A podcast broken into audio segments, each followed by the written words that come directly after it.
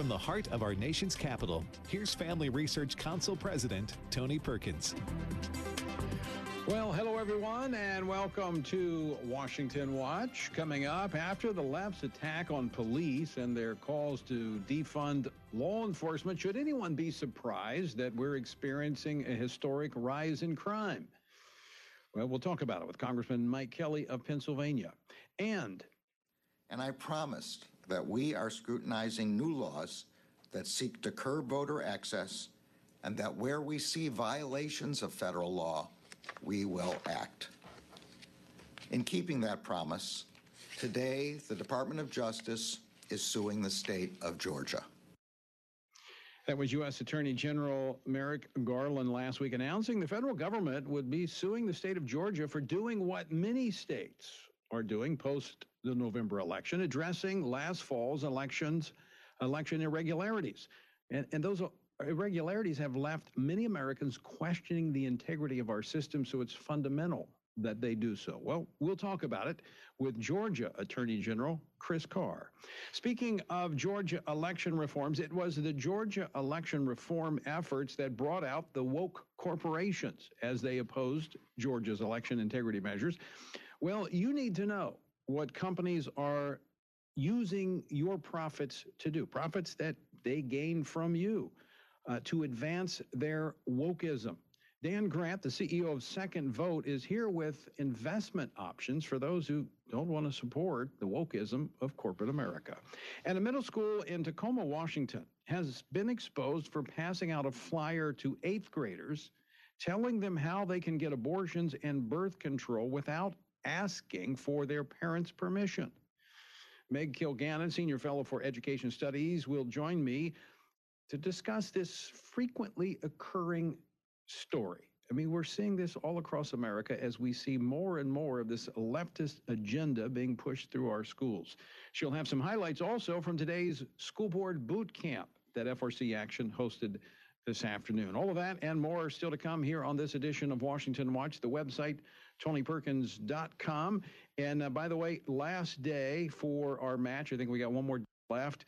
If you would like to support FRC, give us a call, 800 225 4008. We've got team members standing by to take your call. I'll talk more about that later. But I want to get to my first guest. For several months this year and last year, Portland, Oregon was seeing nearly nightly riots on their streets. Um, we're seeing uh, increases in crime. The FBI's full statistics won't be released until September, but uh, homicide rates in large cities were up more than 30% on average last year and up another 24% from the beginning of this year, according to criminologists. We are seeing a spike in crime. Probably the closest we can see was back in the early 90s. What's behind it?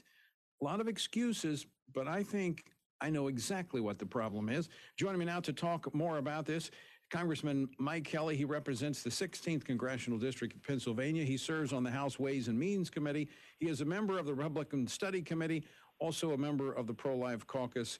Congressman uh, Kelly, welcome back to Washington Watch. Oh, thanks so much, Tony. Thanks for having me. So, it, should we be surprised? Should Americans be surprised that we're seeing this historic rise in crime, violent crime, I should say? Absolutely not. I mean, it's totally expected.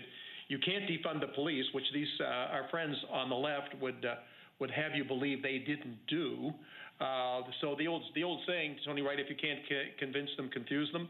Uh, look, the, I think they all have their their masters. Their thesis was on Saul Alinsky's rules for radicals. So you start something, uh, you get it burning out of control, and then you you blame the other side for doing it. What's going on right now is absolutely ridiculous. The claims they're making, you know, I guess they think, I guess they think that Americans have absolutely no memory at all of what was taking place last summer and how they condoned it actually. In fact, uh, in fact our current vice president started a, a fund to get these people out of jail to help with their bail money. So, uh, so the idea that somehow, if you want to talk about funding that was placed in the wrong direction, it was asking people to donate the cause to get people who had done a criminal activity out of jail with absolutely no consequences. But when it comes to defunding the police, there's one party that wears that mantle. They are in, they are in the House. They, repre- they represent the majority in the House. uh, the stalemate in the Senate and in the White House. They own it. They know they own it, and what right now what they're trying to do is to sell it as oh no no no, it was actually Republicans that defunded the police because when they did these acts, the rescue plan, we had to, they allotted money, we allotted money to the cities, but the Republicans wouldn't let these cities go ahead and fund the police that they had already defunded and had driven off the job. Uh, my son lives in Portland, by the way, so they had 50 members of their riot squad walk away. Now, they didn't walk away because Republicans defunded them. They walked away because the city uh, uh, in Portland had absolutely turned their back on them, didn't support them, and they are the ones that are defunding the police. And why would anybody be surprised when you open your cities to those type of activities, you walk away from enforcing the law.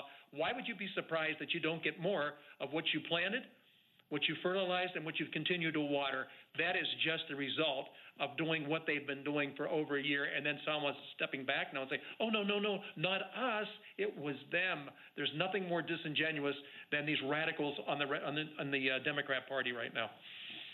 Well, you, you mentioned I, I have a clip of a former colleague of yours and of mine, uh, Cedric Richmond, uh, Richmond. He is now a senior advisor to uh, the president. Uh, he and I served in the Louisiana House together.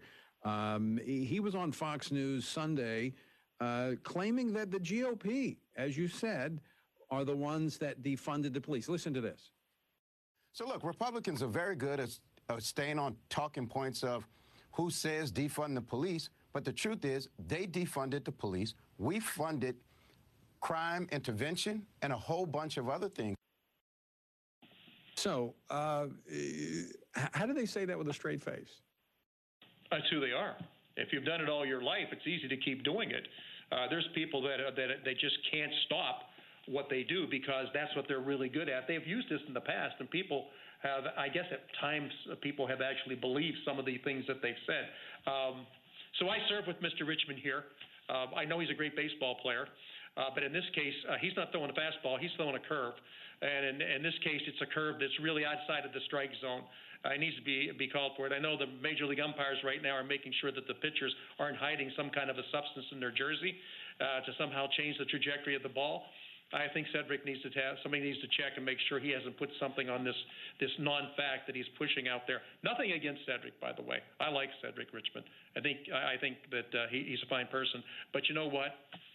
When you eat at the table with these people, you're bound to get you're bound to get the same results. And it's uh, it's just you know in our lifetime, Tony, how many times have, have our parents told us be careful who you who you hang around with because sometimes your best friend can be your worst enemy and oftentimes they're going to lead you down the wrong path. Too many, too many of the Democrats have been led down the wrong path now by a group who is truly un-American. Uh, they are they are totally selfish, and they are totally turning their back on who we are as Americans. There's no other country that even matches up. There's not another nation in the world that's done more than the people of America for, for, the, for just everybody globally. So when you look at this, this statement is so off the wall. But again, if you can't convince them, confuse them. Let you start the problem, and then you blame the other side uh, for doing it. This has been going on now for over a year. You know what? I just think it's uh, it's bait that the uh, that the uh, the American people are not going to swallow. Well, I, I, think that's why they're out there saying this because the polling shows that Americans are being are, are increasingly concerned over this. Even in New York City, this has become a major issue in the mayoral race in the in New York City because you're now having shootings in Times Square, uh, another one over the weekend. And so this has become a real issue. Defunding the police and all of this, uh, you know, all of this th- th- this campaign to uh, put down on the police and make them the bad guys. Uh, well, you know, those uh, those chickens are coming home to roost, and we're seeing it now in the crime numbers. Absolutely, and I, I think it'll continue to rise. Uh, I don't think there's any anything uh, that you could look at right now that has taken place in the last year. And if you need to to figure out, I would just tell our friends on the other side, if you're trying to find out how this started or who's at fault for this, please go to the nearest area where there's a mirror hanging up and take a good long look into there. That face staring back at you is the one that started all this problem, is the one that advocated for this problem, and quite famously. Uh, Speaker Pelosi said, well, people will do what they do. And that's especially true, ma'am, when you have no police to intervene and say, you know what, you're doing is wrong and you're hurting your fellow citizens. We're going to stop it right now, and we're the ones here to do that. You can't defund these people and then blame them for not showing up. Tony, the old saying, right? You can't forfeit the game and then cry because you lost. They forfeited the game. They took money out of the hands of the people who protect us, put their lives on the line every day for us. We've been backing the blue for a year. They're black and blue of the fact that they're taking a beating now for their, their rhetoric and what they've done to these people, these fine, fine people who put their lives on the line every day for our fellow citizens. Congressman, I know you, you've got to go to the floor to vote. I want to thank you for joining us today. Uh, Congressman Kelly, always great to talk with you. Thanks, Tony. Keep up the good work. We really appreciate it. All right, Congressman Mike Kelly of uh, Pennsylvania got uh, floor votes he's got to get down to. Look, it's real simple. When you look at what happened last year, this is this is not um, rocket science. You, you just have to look at city after city where city councils wanted to defund the police. You had these movements to defund the police. Now, look, I'm not saying that there are not problems in law enforcement. You have bad apples in every bushel. And there are certainly some bad cops out there, but they are not the majority by any means. And we know how to deal with them. They're dealt with. Now, sometimes not as fast as they should. Part of the problem in Minneapolis was actually the police unions. We've talked about that on the program before. They protect the bad guys, the bad cops. But the vast majority of men and women who put on the badge do so to serve their communities, and they do so at great sacrifice and risk. And for the left to, you know, to pander to this progressive radical wing of their party of defunding the police. And then you begin to see these this rise in crime. Well certainly. What what law enforcement and I've talked to many members I'm still involved with law enforcement. They're slowing down. They're not responding out of fear that their department, their city is not going to back them if they get into a shooting um, or some other, you know, racially mixed incident. And the result, many of these guys are re- and ladies are retiring. They're getting out. And guess what? Crime is going up. And of course, they want to blame. The left wants to blame it. Well, was the pandemic. People were they were cooped up for a year. They're now out, and so it's leading to more crime. Uh, one thing I haven't seen, but I'm sure I will. I'm sure I will. I just haven't looked hard enough. It's the result of global warming. And global warming is responsible for everything. So I'm sure it's there. But uh, a footnote in most stories, it, well, a footnote in the stories that it makes it into is the controversy surrounding the George Floyd shooting and the uh, effort to rein in the police. No, it was the effort to defund the police and blame the police for the lawlessness that the left has unleashed on America. That's what it is. All right, when we come back, speaking of lawlessness, the Department of Justice suing the state of Georgia. Why? because Georgia wants to fix the election irregularities that have left many Americans, as Georgians in this case, questioning the integrity of their election system. So the Democrats don't like it. So they're suing the state of Georgia. Well, we're going to be joined by the Attorney General. Attorney General Carr from Georgia joins us next. Don't go away.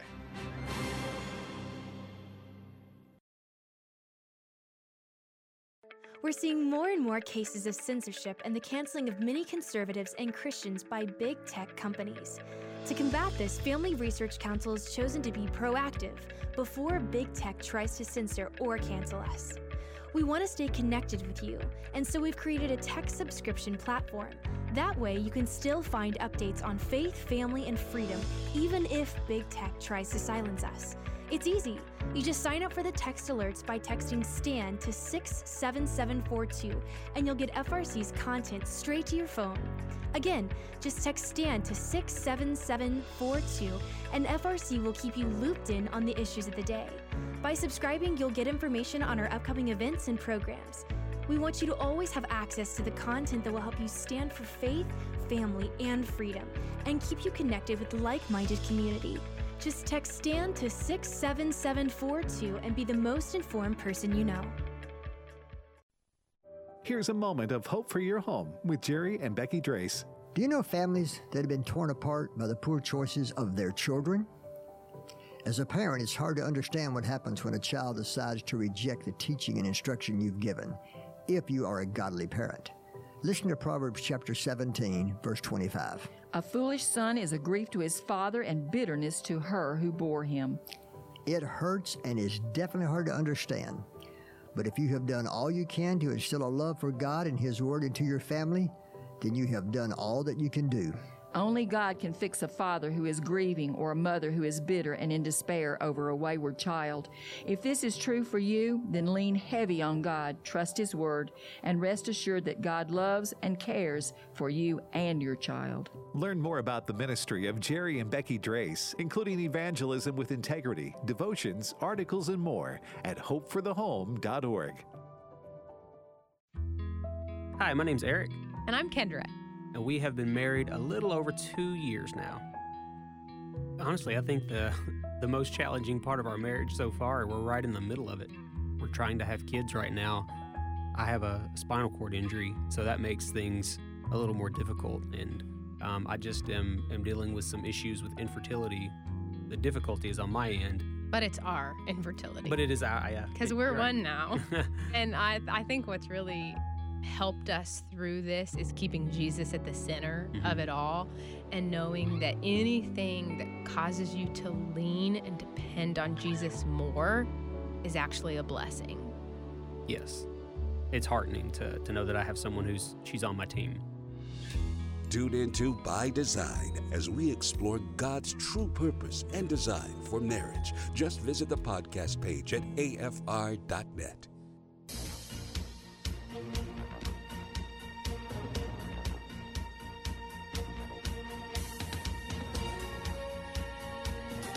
to Washington Watch. I'm your host, Tony Perkins. The website, tonyperkins.com. Okay, you need an ID to uh, to get through security to get on a plane. You've got to have an ID if you buy alcohol. You have to have uh, even you know an ID. I think uh, they now require ID to get tobacco, to get cigarettes. Uh, you have to have an ID, obviously, to open a bank account, uh, to sign up for government benefits. Uh, if you're going to a sporting event and you're going to pick up tickets at the will call, you they ask for a photo ID because they want to make sure that you are the right person to get the tickets. So, what's so controversial then about having to prove you are who you say you are when it comes to casting your ballot in an election? Well, apparently, if you're on the left, requiring IDs, a picture ID to cast a ballot is tantamount to racism, which is exactly what they accuse the common sense Georgia election integrity law to be. The Biden administration is even going so far as to sue, to sue the state of Georgia over this law, as Attorney General Garland announced last Friday. And I promised that we are scrutinizing new laws that seek to curb voter access and that where we see violations of federal law, we will act. In keeping that promise, today the Department of Justice is suing the state of Georgia. Our complaint alleges that recent changes to Georgia's election laws were enacted with the purpose of denying or abridging the right of black Georgians to vote on account of their race or color in violation of Section 2 of the Voting Rights Act. Here to respond is Georgia Attorney General Chris Carr. Uh, Attorney General Carr, welcome to Washington Watch. Tony, thank you so much for having me. I appreciate it. your response to uh, to the Attorney General suing the state of Georgia for doing what actually many other states are already doing, requiring voter uh, voters to present an ID before they cast a ballot. Well, my response, Tony, is this isn't a lawsuit. This is a campaign flyer. The Department of Justice is simply playing politics. They're not upholding the rule of law. This is a blatantly political act that the De- United States Department of Justice has engaged in. And it's factually, it's legally, and it's constitutionally wrong. Tony, anybody that looks at the Georgia bill, that actually reads the bill, will see quickly what you have already identified. It improves security, it expands access, it improves transparency. In fact, you've talked about ID. Uh, it requires ID for all Georgians. It has required now, for the first time ever, secure drop boxes for all Georgia counties. It improves access. It requires now more early voting days than we had before. And so, you know, it, it, it, it, it's anybody that looks at this law knows exa- it does what we have said it does. They've seen that this is a political act, and this is why we will prevail in a court of law. General Carr, I kind of see this like, and I'm not quite sure what they are seeing because it, it, to me, it appears they're trying to intimidate Georgia to Georgia officials to somehow back down, which you've shown that you're not going to. So that I'm a little puzzled by that because when you look at the facts of the case, I think this could backfire for them because I think if this goes to court and it's adjudicated, I think the court is going to say, Georgia's clearly within their constitutional rights to do this. And I think this blows a huge hole in their political rhetoric. Well, I agree with you. And, and, and Tony, what is political, and it's, it's very disappointing. When uh, Attorney General Garland got into office, he said he was going to depoliticize the Department of Justice. And then they come out of the chute with this uh, blatantly political action. It is, and I, I truly think, Tony, that, that the American people should be troubled.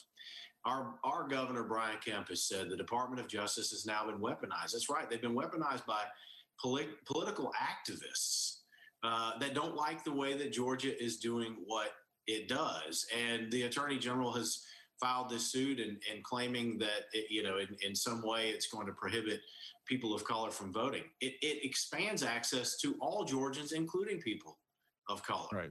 Um, and to falsely claim that people of color are going to have their vote either not counted or even worse, not being able to vote is disingenuous at best and just morally reprehensible at worst. And again, uh, you know, we are going to defend with this particular legal action. We've had seven lawsuits that have been filed prior to this. And we're going to defend each and every one of those as well, and we will be successful.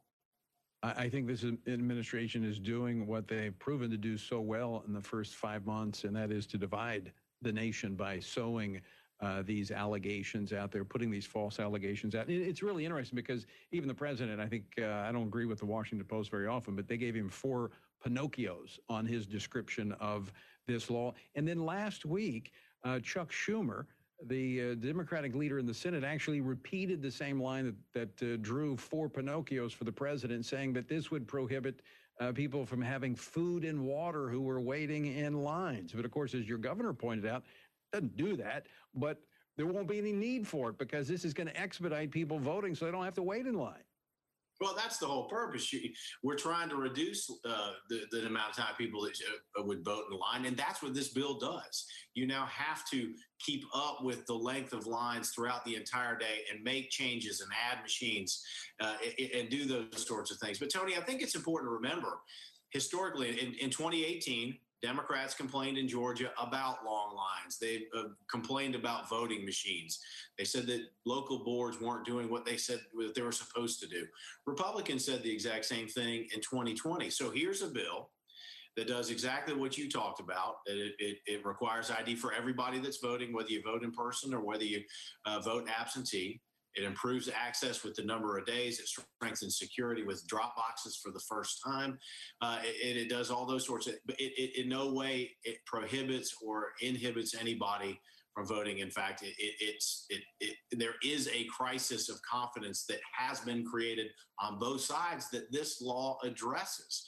And anybody who actually reads the, the text of our law uh, will see that quickly. And, and again, it's why we'll be successful. Well, we uh, are going to be watching this with uh, great interest. Uh, Attorney General Carr, thanks so much for coming on. We look forward to talking to you more as this uh, plays out in court. Thanks, Tony. I look forward to it. All right. The Attorney General of the state of Georgia, Chris Carr. We are going to watch this because, and I, I do, I want to applaud the uh, elected leaders there in Georgia that are fighting uh, for the these election integrity laws. All right, coming up next, woke corporate America. How can you guide where your money goes? We talk about that next.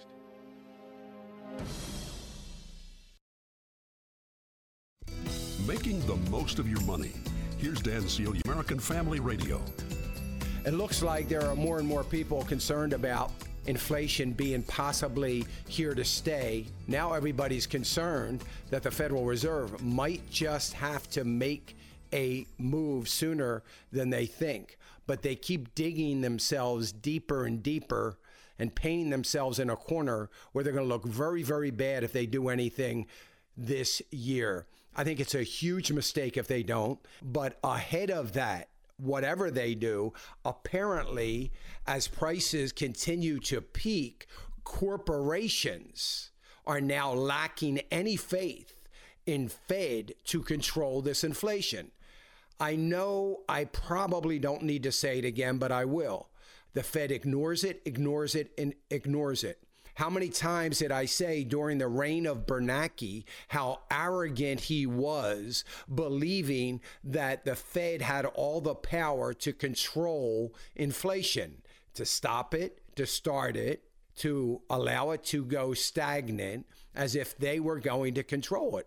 This Federal Reserve apparently feels the same. And by the time the Federal Reserve gets around to doing anything, companies will already have cut back, stopped plans for additional work, laid off people, and the economy will be spiraling downward, particularly since the administration has no real plan to keep the economy moving forward. All the forward momentum is on the heels of the foundation that the Trump administration built and everybody seems to forget. Want to hear more financial advice from Dan Celia? Look for his podcast at afr.net.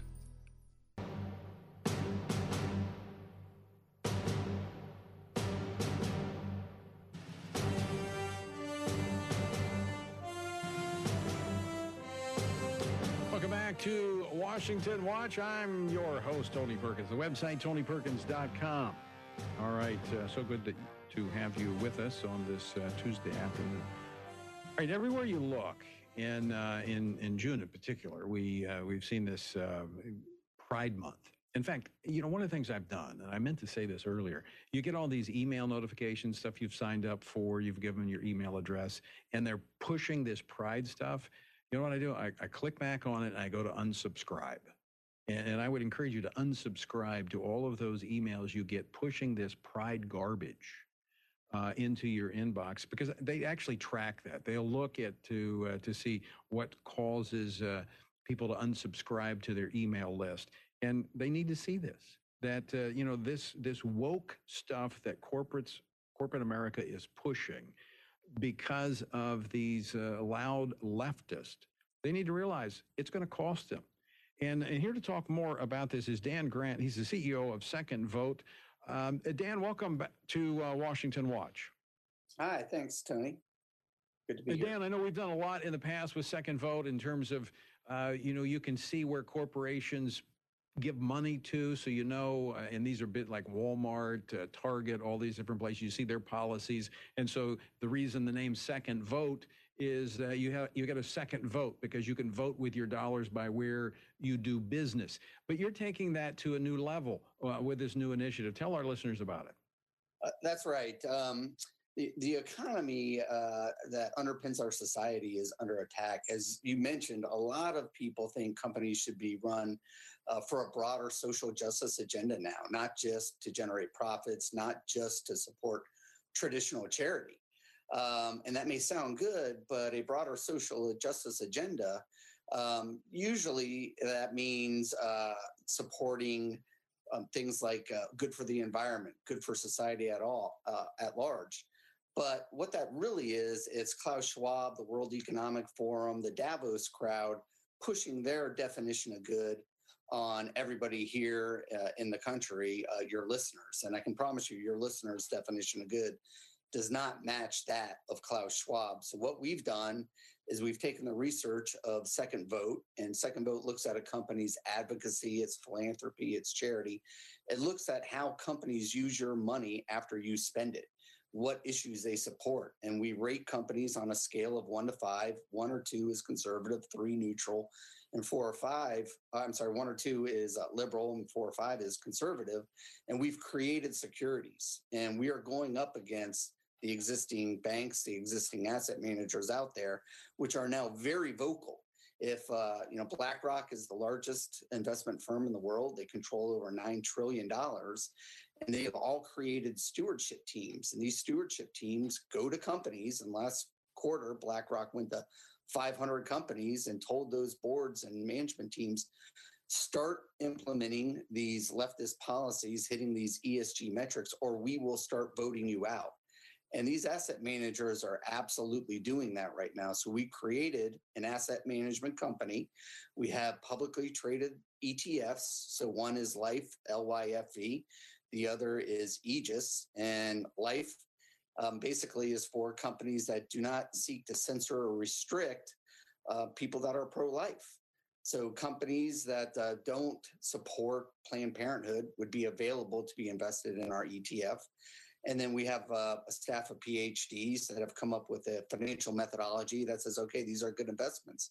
And it's working. Our, our securities are performing very well, Tony. Uh, in the first quarter, they outperformed the market significantly. And that allows us to go to these companies as shareholders. And we go to these companies and say, hey, please stay neutral. Please uh, do not slide to the left on these issues that conservatives find important. Um, and if you do, we're going to have to divest from you. But we're also going and we're proposing shareholder resolutions, and we're really trying to go up against BlackRock, go up against JP Morgan. And, um, you know, it, it's working. So, so Dan, is this for individuals? Is it for organizations, corporations? How can people be a part of what you're doing, invest in these companies that, eh, eh, you know, are either neutral or reflect their values?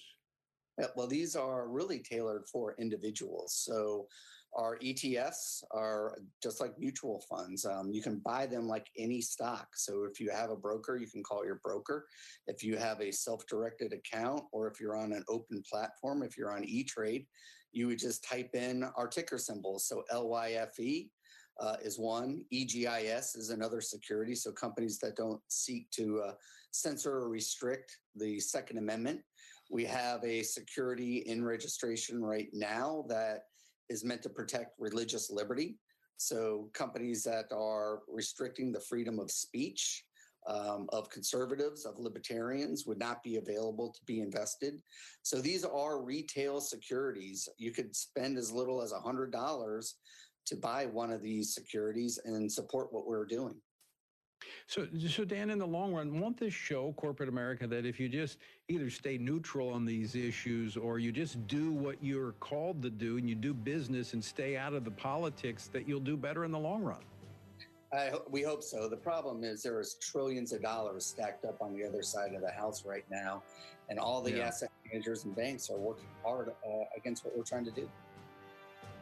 Uh, Dan Grant, we're, we're we're out of time, but I want to revisit this. I want to talk more about this. We'll get you back on. We'll uh, we'll talk more about this. Now people can be uh, good stewards of what God has entrusted to them to make a difference uh, in our country and in our culture. Uh, appreciate the work you guys do at Second Vote.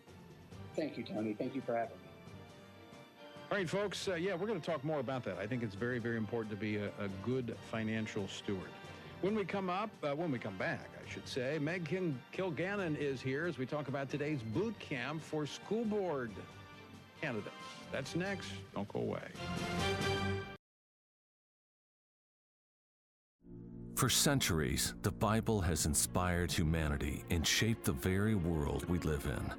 But how do we know this book is the Word of God and not merely the words of men? What we believe about the Bible is based on what we believe about its source. The God who speaks explores the evidence of the Bible's inspiration and authority through some of the world's most respected biblical scholars. We have essentially a dual authorship. So it's true to say that Paul wrote Romans. It's equally true to say that God wrote Romans. He says, We saw this. And that sets the Bible apart from almost everything else in the ancient world and its religious pantheon of gods and goddesses. The God Who Speaks is a feature length documentary from the American Family Association. Available now at thegodwhospeaks.org. I am editor in chief of OneNewsNow.com. Jody Brown. We want to get news to folks who are tired of getting news that's written from an anti God viewpoint. What people are going to see is news that is written from a biblical perspective by people who love the Lord. We would invite folks to give us a try. We know there's a lot of news sources out there, there are a lot of news websites. Come visit us at onenewsnow.com. Take a time out in the corner. Refuse to allow anything, whether they be relationships, whether they be friends and family members, whether they be a Supreme Court refusing to hear a case, whether they be any election results, no matter what it is, refuse to allow those things to eclipse the preeminence of Christ in your life. The Hamilton Corner with Abraham Hamilton III, weekday afternoons at 5 Central on AFR. The podcast is available anytime at afr.net.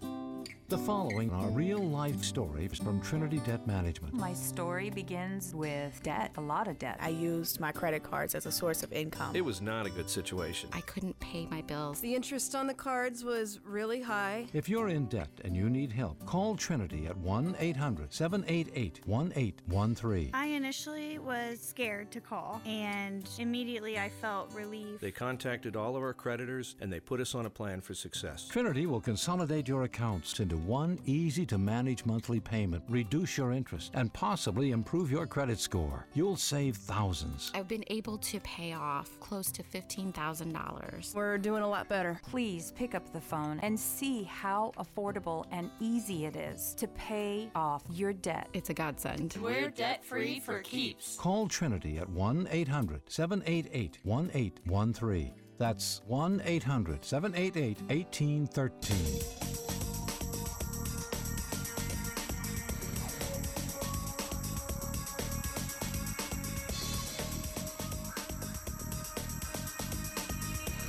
To Washington Watch. I'm your host, Tony Perkins.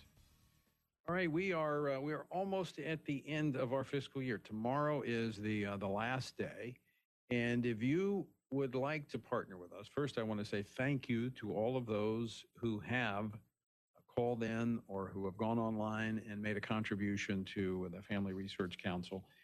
You know, this program, which is now on about 800 stations across the country and a couple other platforms like uh, his channel, Liftable TV, um, and others, um, it's because of you, because you stand with us. We don't receive any government money. It's all because of folks like you who care about this country, want to know the truth, and want a voice in our nation's capital. So if you would like to to join with us, we have uh, members of our team standing by to take your call 800 225 4008. That's 800 225 4008, or you can go to tonyperkins.com. Now, this story that I'm about to uh, to share with you is um, it's an it's it's an incident in Tacoma, Washington, but it's not isolated. This kind of stuff pops up all over, and I know this to be true. I don't doubt it because I was just thinking about back when I was a I was a television reporter a number of years ago before I got into politics. And I remember one time going to this uh, meeting that was uh, regarding school based clinics. Now, I was just a reporter, so I guess they assumed I was on their side because I was a reporter.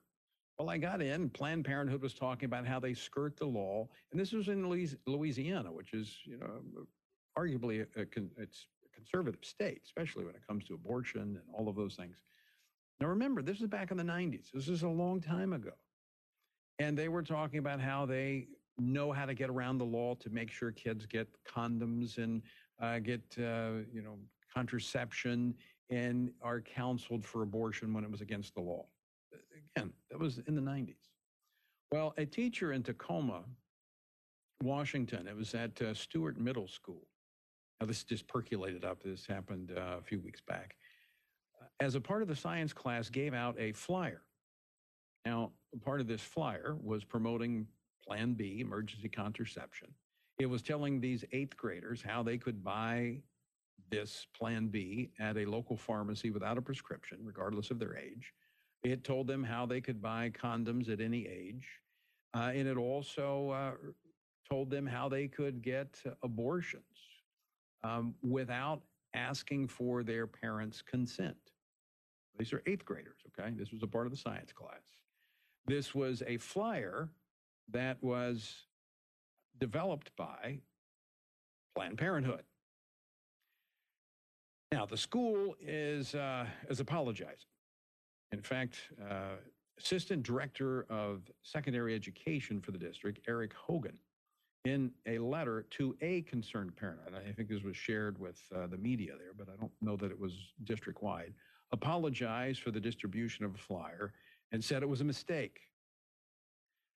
He said previously Planned Parenthood taught within our schools and supplied the flyer that was distributed to the students. Apparently, he says a new teacher came in, it was there in the materials, hadn't been authorized, but the teacher passed it out, not realizing the flyer wasn't approved material, and the teacher gave it out. Well, I got a couple of questions there. Number one, why in the world was it ever authorized for Planned Parenthood to be in there pushing this type of stuff? And then, secondly, think about this for a moment. A, a, a teacher who is uh, teaching eighth graders that doesn't have more common sense than to put this out into the hands of students. I mean, what kind of moral compass do they have? Now, this is one of the things we hear all the time when we bring these issues up. Well, there's so many kids who, whose parents are not involved in their lives. Either they they're in single parent homes, and, and so they have to have somebody to turn to, and that's why we need to educate them about contraception. We need to educate them about abortion. All of these things is what they say. Okay, that's what they say.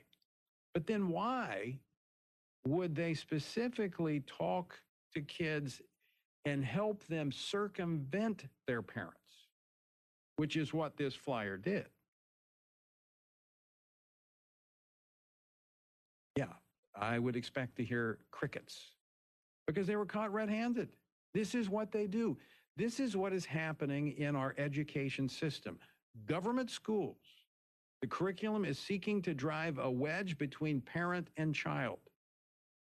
That way, parents, they don't know what they're talking about. Those old fuddy duddies, I'm sure that's an old term too. Those, they don't know what they're talking about. We can help you. And so they're undermining the authority and the credibility of parents. Again, I'm going to say this, parents. If you have kids in government schools, you need to pray very hard about how you get them out. Now, I know some say, well, but we live in a good school district. I know where I live, it's a good school district, it's a good conservative area. But this curriculum is finding its way in. The left is infiltrating every aspect of education. And, and this whole uh, LGBTQ agenda is popping up everywhere. It's not just in, in health class anymore, it's everywhere. You can't escape it. And parents, I'll say again, God gave us the authority and the responsibility to educate and train our children. Talks about this in Deuteronomy. Now, we can delegate the authority but we cannot delegate the responsibility. You and I will be held accountable by God for how we trained up our children. Now, that said, we still have, I think, an obligation and responsibility to influence the schools because that's the pipeline for what's going out all across America. And we cannot abandon the public schools. Doesn't mean we got to send our kids there. But we certainly should be there as teachers, as Christian teachers, as light in the darkness, as school board members.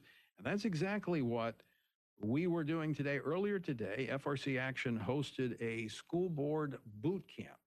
And uh, here to talk about some of the highlights and next steps is Meg Kilgannon. She is the uh, Senior Fellow for Education Studies here at the Family Research Council. And I'm sure she's just now catching her breath after a marathon session today at the boot camp. Meg, welcome back to Washington Watch. Thank you, Tony. We're still training here, getting people ready to go, training up the next uh, over generation. a thousand of- people, over a thousand people registered for the boot camp today. And and I, I want to go back just for that story I just shared out of Tacoma, Washington. You know, I would like to say that's an isolated incident, but it's not. That is, I think, systematic. I mean, that is happening throughout education in America today. It is, and a lot of that can actually be addressed by tightening up the school board governance. When you only have one side of of thinking, whether it's you know right or left, if you only have one side of the debate represented in a governing institution, then things are going to be skewed one way, and maybe things will get a little loose and not be run exactly right. And this is how things like flyers for eighth grade uh, students get outsourced to groups like Planned Parenthood. So, Meg, uh, give our viewers and our listeners some some highlights from today's um, school board boot camp. I, I helped open it up, and then I actually watched uh, vast majority of it. I found it uh, very, very informative. I'm so glad to hear that. We we had great feedback in the in the Q&A from the folks who are watching. We had great questions, great engagement. We started off with a panel of school board members, one who is serving in North Carolina and two former school board members, and they spoke about what it is like to be on a school board and they they told it like it is. They said it's a lot of work, um, but that it is very much worth doing. And um, they talked about what they'd done well, what maybe hadn't gone so well.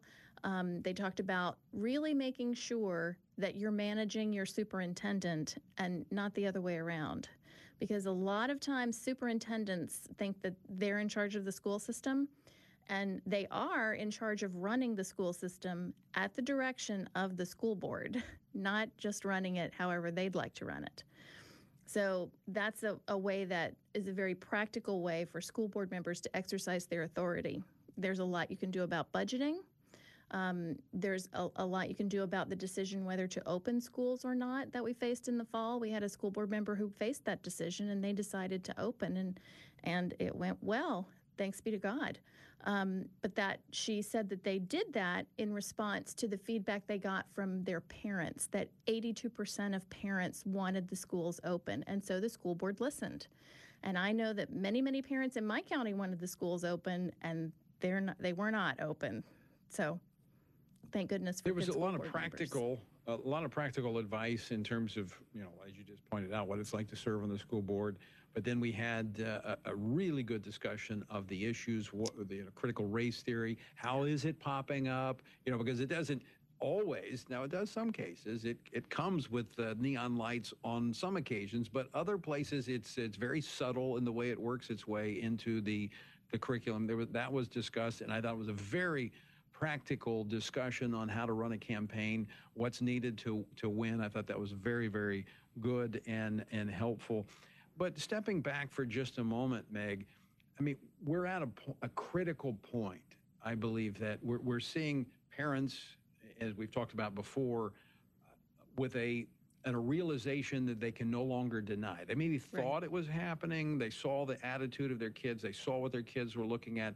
But the silver lining to the coronavirus and the school shutdowns is parents were exposed and they can no longer deny it. And so many of them are uh, taking action, wanting to find out what to do. But but I think, Meg, this is bigger than just the school boards. I think this is, in many ways, this is taking back the country because if you look at what's happened through public education over the last I mean, you could go back to the to the 60s and 70s, but really it's been accelerated beginning in the Obama years and now it is just it is just moving so rapidly with light speed. This if we don't take this moment, this could be that point we look back and say, "You know what? That was where we totally lost the country or it's where we turned America around." Right. Well, Uh, you know, if you think about that little five year old child who's starting kindergarten this year and the kind of school system that that child enters, and you think about what the school system could be like when that child graduates from high school 12 years later, you know, we can make a tremendous impact. It's not going to happen overnight. It's not going to be easy. It's going to take a lot of hard work. It's going to take a lot of unpleasant confrontations with issues that we would all rather just not talk about, but we are going to have to talk about them. We're going to have to have honest conversations about them. We're going to have to confront them and come to some kind of an agreement with the people that we disagree with, or we're going to have to replace them on the school boards and run things ourselves. And I'll tell you today, we heard from a lot of people who are ready to run for school board and run things ourselves. And it was really great to hear. Yeah, I, Meg, you know what I think we need? I think we need an army of mama bears.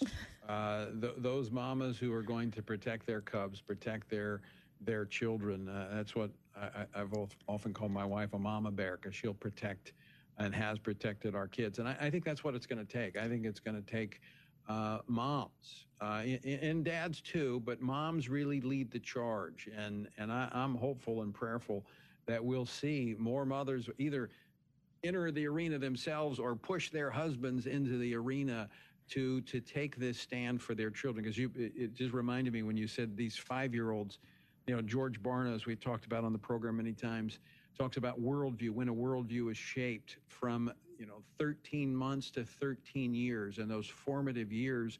And you know we we see what they're trying to do even in this administration trying to get their tentacles into the children even earlier Sure, with pre-K, right? No, that that's so true. I mean, you know, we talked today about we had a lot of questions in the chat about what kind of credentials do you need to run for school board, and I love what you said about the mama bears. Um, you're you, we don't need to focus on credentials. You know that that's where the left really has us over a barrel because they run all the credentialing systems there are. Okay, we need to talk about skills what are the skills that you bring to the table? And you have skills, especially moms. Our main skill is doing jobs nobody else wants to do.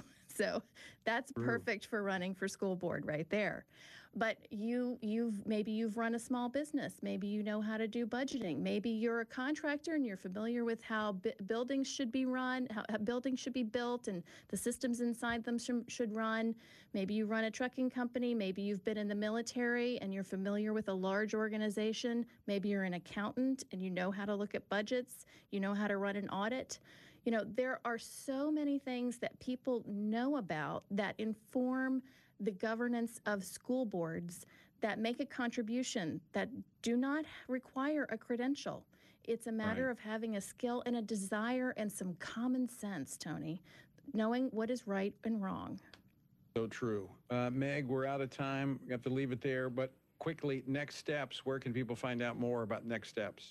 You can go to frcaction.org and check out our resources there. We have lots of education resources on the frc.org website, and you can email us at schools at frcaction.org, and we'll answer any questions you have. All right, Meg Kilgannon, great job today. Thanks so much for uh, for joining us this evening. Thank you, Tony. And folks, thank you for joining us as well. Still have team members standing by to take your call at 800 225 4008. Until next time, I leave you with the encouraging words of the Apostle Paul found in Ephesians 8, Ephesians 6, I'm sorry. And that is when you've prayed, when you've prepared, and when you have taken your stand, by all means, keep standing. Washington Watch with Tony Perkins is brought to you by Family Research Council and is entirely listener supported. Portions of the show discussing candidates are brought to you by Family Research Council Action. For more information on anything you've heard today, or to find out how you can partner with us in our ongoing efforts to promote faith, family, and freedom, visit TonyPerkins.com. Also, to leave a comment about Washington Watch, call our watch line at 1 866 372 7234. That's 1 866 372 7234.